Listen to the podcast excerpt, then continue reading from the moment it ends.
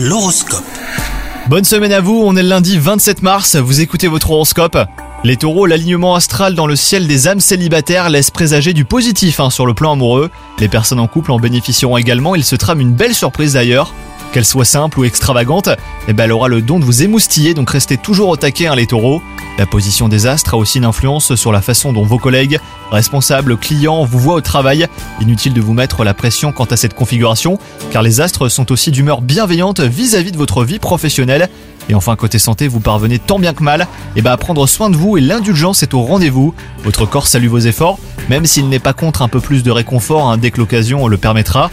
Vous pourrez compter euh, sur votre entourage pour vous motiver. Bonne journée à vous